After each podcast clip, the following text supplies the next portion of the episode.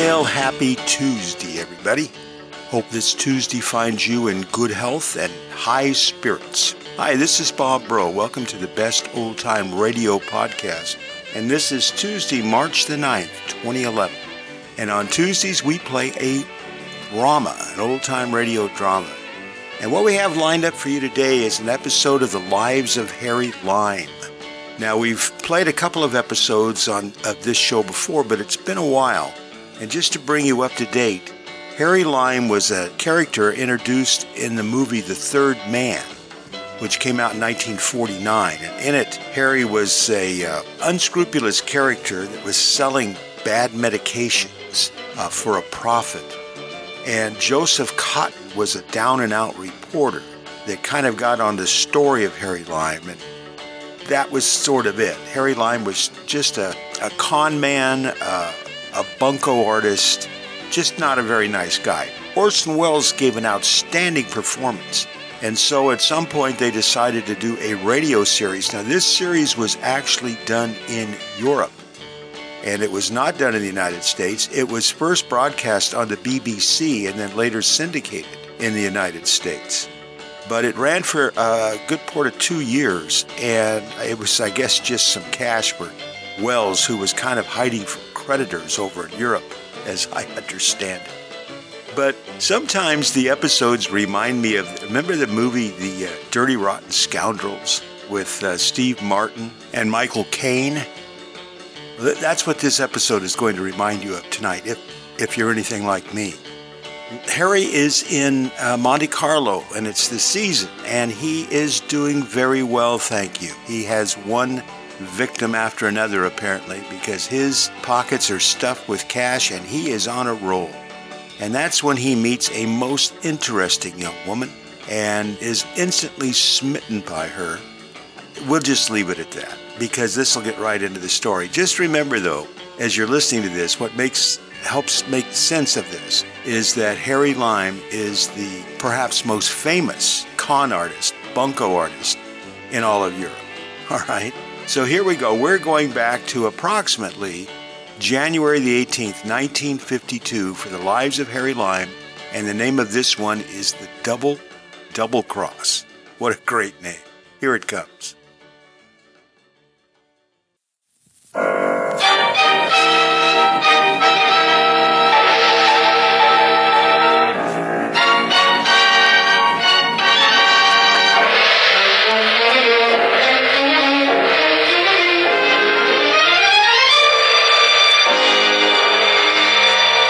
presenting Orson Welles as the third man.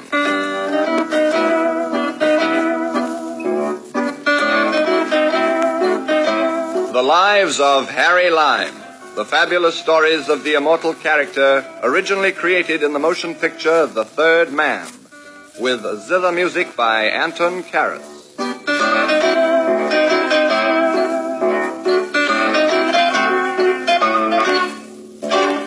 She is beautiful.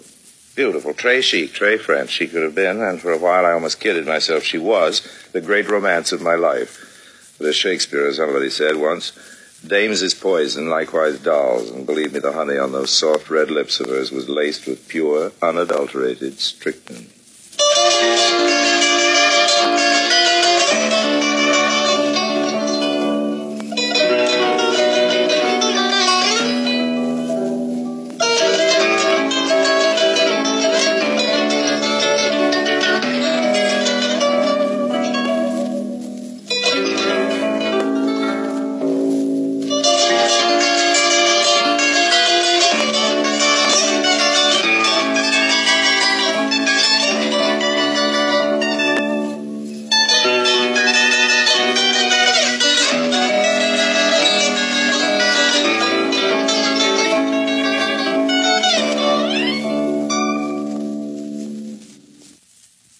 And now, Orson Welles as Harry Lime, the third man.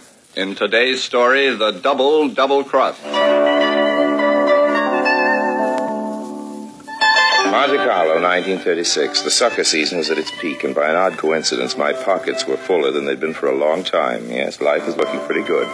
But even at that, not half so good as the licorice eyed brunette I found sitting next to me at the casino one night. Faites vos jeux, messieurs et mesdames. Faites vos jeux, s'il vous plaît. Rien ne va plus. 18, rouge. That was me. I drew in my winnings. Lady Luck was sure smiling on me, just as she was frowning on the girl beside me. This girl had backed half a dozen losers or more in a row, and now her last chips were gone. She was fumbling in her handbag. Here was chivalrous Harry's big chance. I asked politely if there was anything I could do to help. Thank you, monsieur. You are very kind, but I, I seem to have mislaid my checkbook. I'm afraid I shall have to give up for tonight. Oh, you can't quit when you're so much down. I have no choice. Nonsense. Here, take this stack of chips. Oh, but monsieur, Please I... go on. No, monsieur, I would not blame you from a complete stranger. Just a loan. But if I lose again, I may not be able to repay you. I'll chance that. Please take it.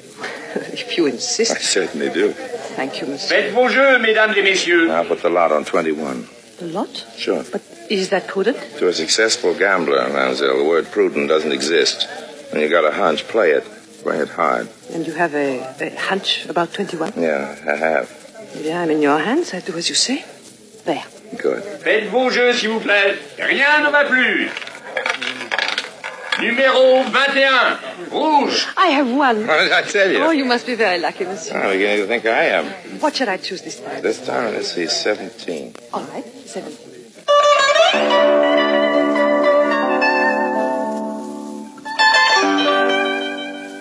Well, that's how I met Louise. By 11 o'clock, we were both good winners and good friends. We decided to call it a night and strolled out into the casino gardens, then after a while down to the seafront. It was one of those clear, blue summer evenings that poets write sonnets about, and to my amazement, I found myself getting kind of sentimental. Tell me about yourself, Harry. Well, there's not a great deal to tell. Oh, you are too modest. Well, I could think of a few people who'd laugh heartily to hear that. What brings you to Monte Carlo? Business or pleasure? Well, a little of each, I guess. What is your business? I'm a collector, What you collect? an objet d'art. How interesting. Of any particular Oh, kind? well, anything that appeals to my sense of beauty. Do you often make a find? Sometimes. Tonight, for instance. Thank you. That is a very nice compliment. It's a little corny, but it has the rare virtue of being sincere. What about yourself, Louise? Do you live here in Monte? No, I am on holiday. I come from I Paris. might have guessed it. What part? Neuilly? Married? Is that important? Well, it could be. Yes, I, I have a husband. It's customary for a woman to sound a little more enthusiastic when she says that. I would rather not talk about him if you don't mind. No, it's like that, isn't it? Yes. Th- There's a cold breeze coming in from the sea. I, I must return to my hotel. So soon? I'm very tired. Oh, I'm sorry I've kept you out too long. Which way from here? Oh, please, you must not trouble yourself. I'll be all right alone. You don't think you can walk out of my life like that, do you, Louise? It would be more prudent. I've already told you there's no such word. Let's go. I'm not the sort of guy who won't take a chance, but usually if there's one thing I steer clear of, it's jealous husbands. Yet tonight, somehow, it was different. I felt well, sort of reckless. Maybe it was that perfume Louise wore. Maybe it was the moonlight. I don't know. Anyway, almost before I'd realized it, we were at the door to her suite, and she'd opened it. Would you uh, like to come in for just one drink? All right. No, perhaps it would be better not. Good night, Harry. Oh, well, uh, when am I going to see you again? I don't know. I think perhaps I will return to Paris tomorrow. Why? It would be wise. Oh, no, you mustn't. But I- You can't just part. We can't. You mustn't go away like this. Why, Louise, you're crying. It's nothing. Nothing at all. I guess I will have that drink after all. Oh, no, Harry, please. You did ask me, you know. Uh, After you.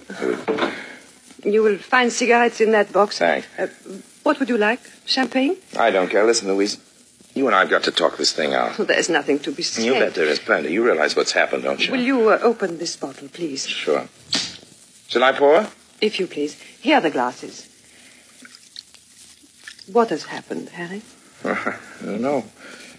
Guess we've fallen in love. No. Yes. But it is impossible. Why? We're strangers. Three hours ago, we'd never spoken to each What other. can happen in three hours? Oh, even now, we know nothing of each other.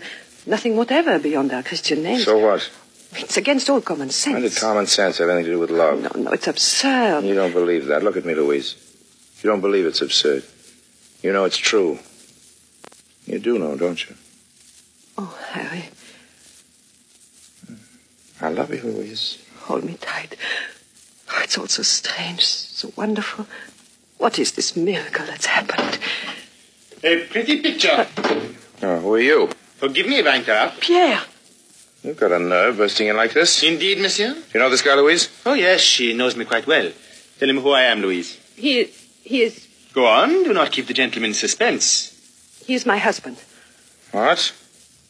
You didn't tell me he was here in Monte. A regrettable oversight, I'm sure. I'm sorry, Harry. I have no doubt the gentleman is sorry, too. The point is, what is to be done about it? Well, naturally, I. I apologize, That but. is very generous of you. And I assure you, your wife is altogether blameless in this little affair. Oh, you Yes, sir. Americans are so And gallant. now, if you'll excuse me. I Not just, so uh, fast, monsieur. There is much to be said yet. Oh? What, for instance? Uh, This may be just a passing incident to you, but does it not occur to you that you have ruined my whole life? I don't get you. You make love to my wife.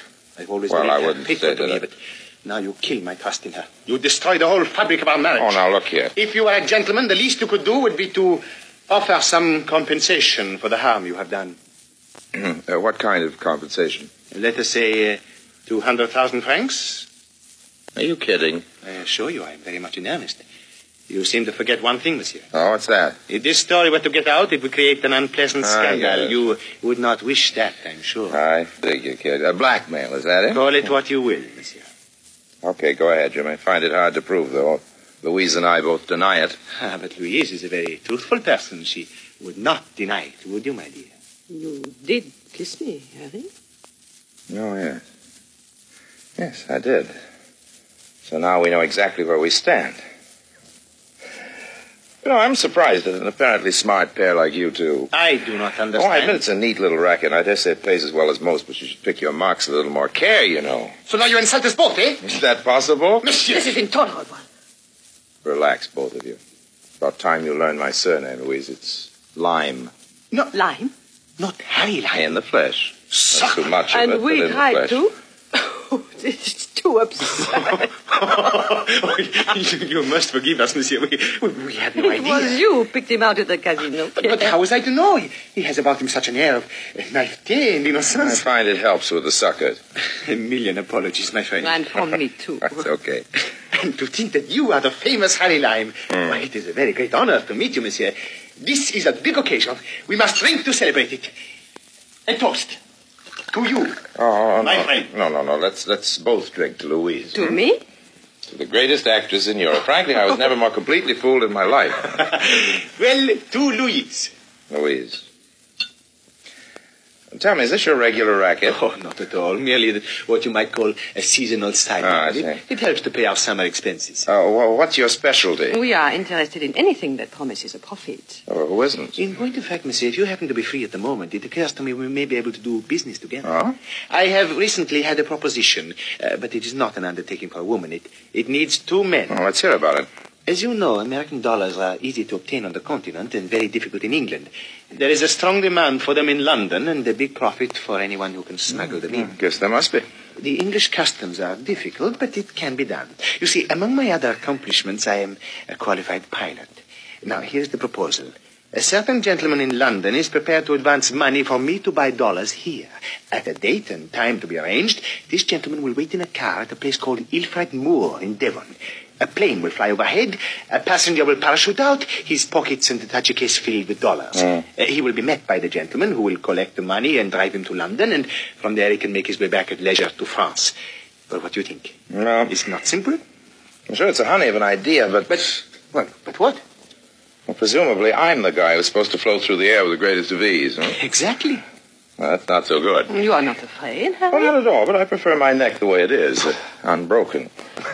it is true there is an element of danger, but it is very slight. Surely it's a small risk to take for uh, a thousand pounds. Thousand pounds? Uh-huh. Would you say there's that much? A thousand pounds? I think? Oh, but yes. And what is more, if the first venture succeeds, there will almost certainly be others. No, that's different. Then it is a bargain? Okay. When do we start?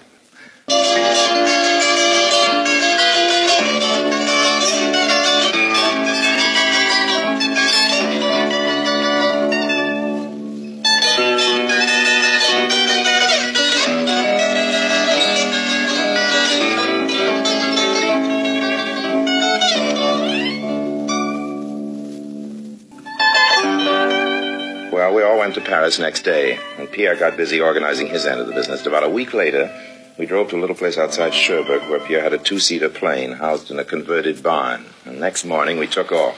As we crossed the English coast near Torquay, Pierre handed me a number of bundles carefully wrapped, tied, and sealed, and I filled my pockets and stuffed the overflow into a small leather case. I'd just done checking my parachute when Pierre called to me. This is Ilfred Moore now. Are you ready? I, I guess so. There's no need to be nervous. That's all right for you. I'm the guy who's going to make the jump. Think of the thousand pounds. I am Oh, hard. All you have to do is to count five and then pull the ripcord. It's quite simple. Sure, sure. Nothing to it. All right? Now! I took a deep breath and jumped. One, two, three, four, five. The funny part is, he was right. It was quite simple. In fact, It was kind of fun floating around the sky, seeing the earth drift up gradually to meet you. And as I landed and slipped off my harness, a couple of guys stepped forward from behind a clump of bushes. Are you from Pierre? That's right. I'm Robert Brand. This is my assistant, Jerry. I'm glad to know you both. You've got the stuff? You don't figure I made that jump for the fun of it, do you? Have you fellas? got the stuff? Sure, sure. Come I on, got you the pass stuff. it over and I'll check it in the car. Gather up this parachute, Jerry. We'll get going. Yes, sir.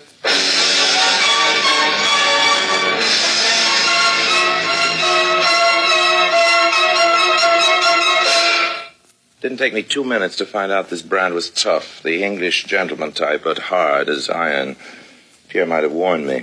While his assistant drove us toward London, he and I sat in the back of the car, and I handed him each a packet, checked the seals, and then opened it and carefully counted every note.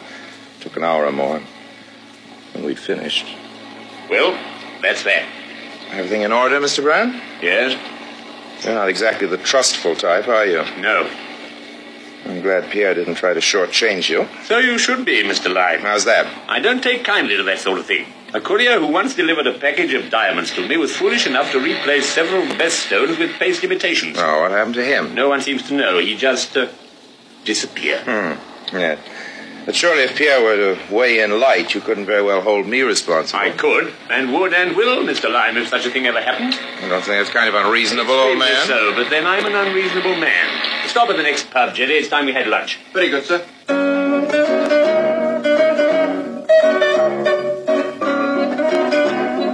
Back in Paris a couple of days later, I told Pierre of our amiable little conversation in the car. I would not take too much notice if I were you. That's the sort of thing a guy does take notice of if he's wise, old Lots man. of people like to talk that Well, way. maybe, but this one wasn't kidding. In any case, what is there to worry about? Why wouldn't I worry? I've got to make one mistake, and I'm for it, old man. I do not make Well, mistakes. if you don't want to have a look for a new parachutist, you'd better not. That's all. In the next three months, I made two more parachute jumps, and each time I had the doubtful pleasure of the company of Mr. Brand on the way back to London.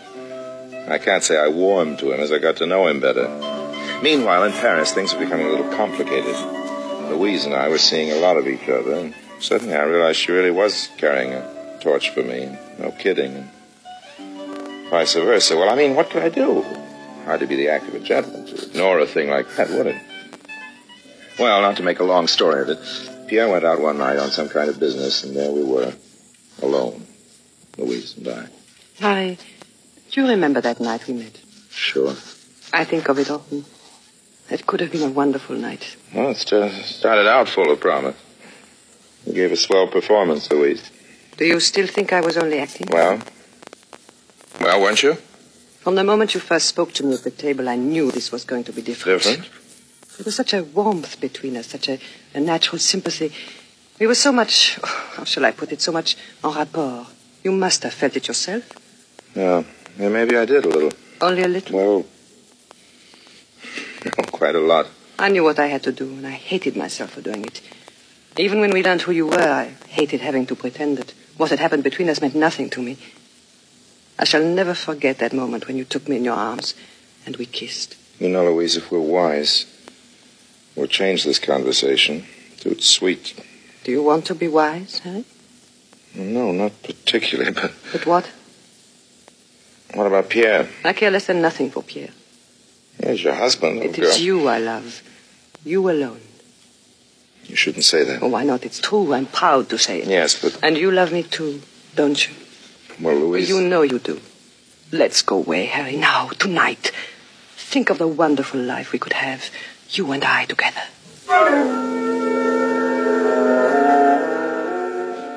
she was lovelier than ever, a half light. Her black eyes were soft and tender, lips warm and red and inviting. I'd been Superman. I couldn't have helped myself right then. I took her in my arms, and then from the corner of my eye, I saw movement beyond the French doors. There was someone out on the balcony listening and watching. I'm not a suspicious guy. But something told me it was Pierre. I could almost see him reaching for his knife. I had to think and act quick. I let Louise go and turned away from her. Harry, what is it? Louise, we. We just can't do this, Louise. But- It wouldn't be fair to Pierre. Fair to Pierre? Pierre is my friend.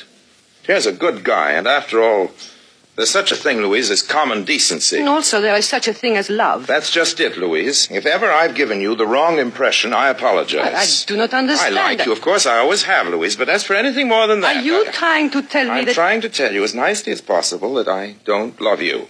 I don't see. love you. I see? I'm sorry, but there it is. And so you should be sorry, leading me on the way you have. Now be fair, Louise. I've never said one, One word. word. What do words matter? You've told me a thousand times in the tone of your voice, in your Oh. looks, in your touch. You... That's not so. That's not so at all, Louise. You misrepresented my manner, What Louise. a fool I've been. What a fool. I believed you, and all the time you were just amusing Well, I yourself. assure you- You will be sorry for this, Harry. I do not forget. One day you will regret ever having met me. Louise.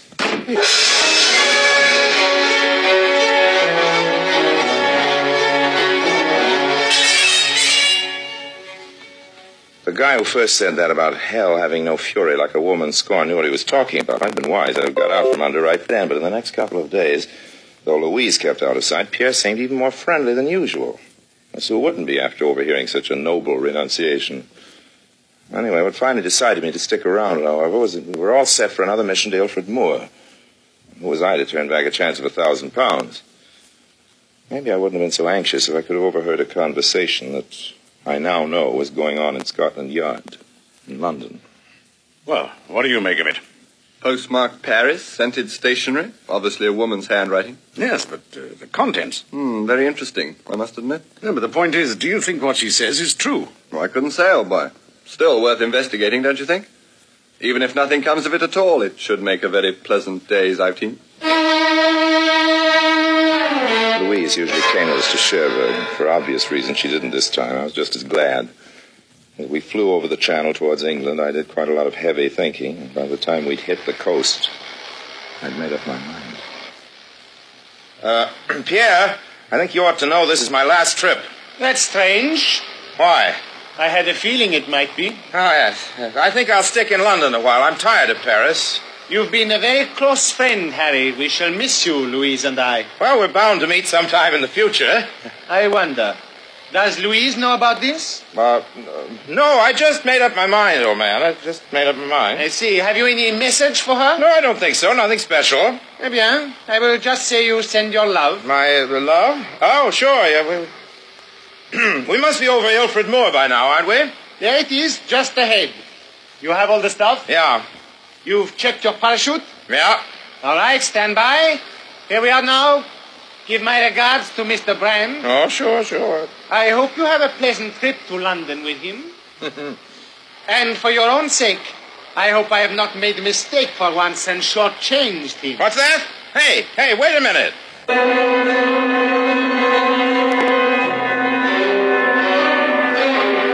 It was too late. I'd been on the brink, and as I spoke, Pierre lunged forward and shoved me in the chest, and I topped backward into space. I could see that he was smiling. And it wasn't a friendly smile. Ah, it seemed hours while I floated down. Now, why should I have any special reason for wanting to land? I knew by now exactly what would be waiting for me. My feet touched earth at last. It was a bad landing. I skidded and rolled over, and by the time I'd freed myself, there were two guys standing over me. This is it, I said to myself. I looked up. They weren't Brad and his assistant at all. The two fellows I'd never seen. Mr. Harry Lime, Uh, yes? we're from Scotland Yard. Oh. Oh, well, how, do- how do you do? You're kind of off your beat, aren't you? We were advised that you might choose this rather unconventional way of visiting England. Advised? You, you mean we somebody? had a letter from a young lady in Paris. At least the writing suggests that she's young, and the perfume suggests that she's a lady. Soir de Noël, so my wife tells I me. get it, a sellout. She seemed to be under the impression that you may be carrying a rather large sum of money with you in American dollars. I wonder what could have given her that idea. Now, you don't mind if we search you, I hope. Well, What happens if I do mind? I'm afraid we shall have to insist. Okay, go ahead. Uh, I'll take the briefcase. You attend to Mr. Lyme's pockets. Certainly, old man. Ah, well, I must say you have a few packages here, and also neatly tied and sealed. Seems almost a pity. Oh, what's the matter? Well, oh, this seems rather a lot of trouble to have taken for a wad of brown paper. A what? Brown paper, Mr. Lyme. Look at it. Yes, and look at this. Yes, and this. In fact, it's all brown paper. So it is. Got it at once. Louise had spilled the beans to Scotland Yard in an anonymous letter, and Pierre dummied the packets knowing what Brand would do to me the double, double cross. Only what they didn't know was that between them they'd canceled the whole thing out and saved my bacon. funny, isn't it? it's really very funny. Yes, I'm afraid you have the advantage of us, Mr. Lyme. oh, how's that? Hmm. We don't quite see the joke. No, and I guess you never will. What happens now? Oh, just a few formalities. Uh, could I see your passport? Certainly, old man, certainly. I'm not too glad to oblige. Yes. Well, it seems to be in order. That's fine. You gentlemen happen to be driving back to London? Yes. Then maybe you'll give me a lift. Oh, with pleasure. Well, come along. Let's go, shall we?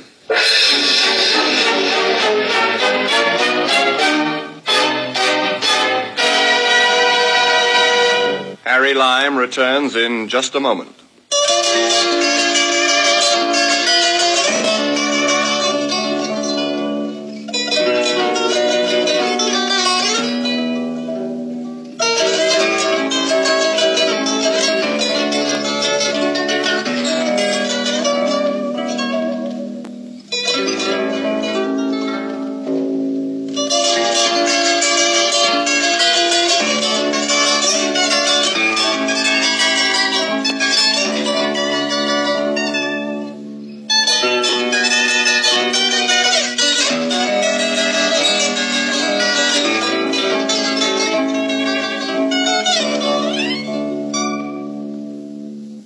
And now, Harry Lime. You know, I still find myself thinking sometimes of Louise.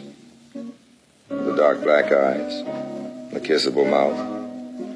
I wonder if I'll ever see her again. If I do, I'll run a mile. Be with you again soon to tell you another of my adventures. Meanwhile, don't forget the old saying all's fair in love and war, but uh, war is a lot less dangerous.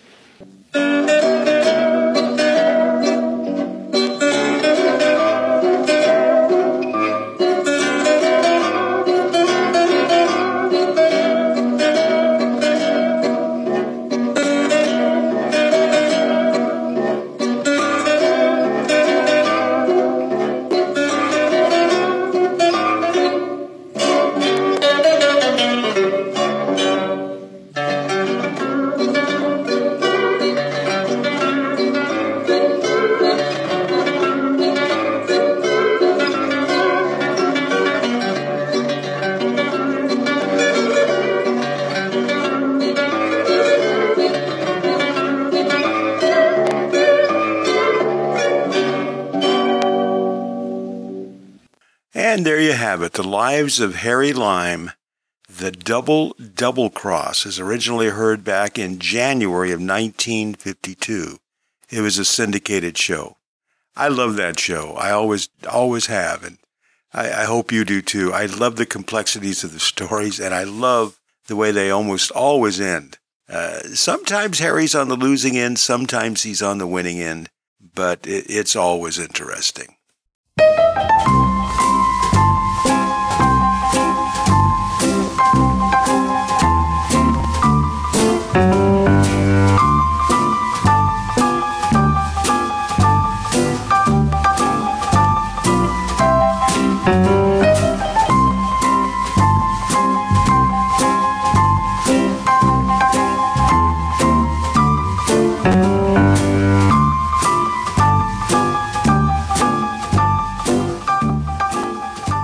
right, that is going to kick things in the head for Tuesday, March the 9th, 2021.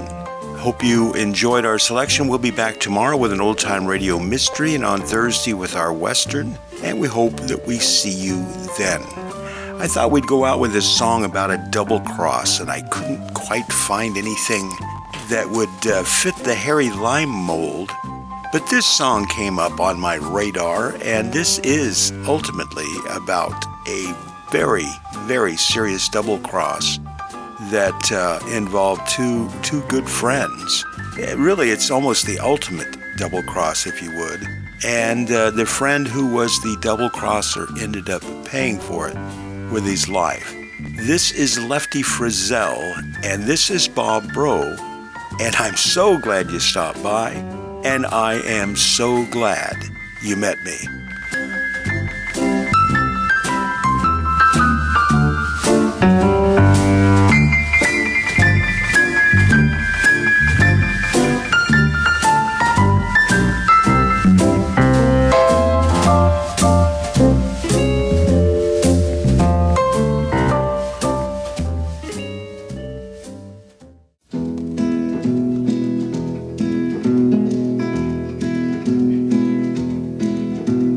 Ten years ago, on a cold, dark night, there was someone killed neath the town hall light.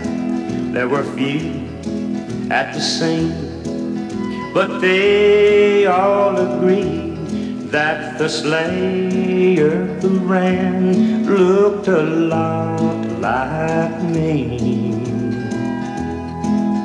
The judge said, son, what is your alibi? If you were somewhere else, then you won't have to die. I spoke not a word, though it meant my life, for I had been in the arms of my best friend's wife. She walks these hills in a long black veil. She visits my grave when the night winds wail. Nobody knows, nobody sees, nobody knows but me. The sky flows high and eternity near. She stood in the crowd and shed not a tear. But sometimes at night, when the cold wind moans in a long black veil, she cries o'er my bones. She walks these hills in a long black veil. She visits my grave when the night winds wail. Nobody knows, nobody sees. Nobody knows but me. Nobody knows but me.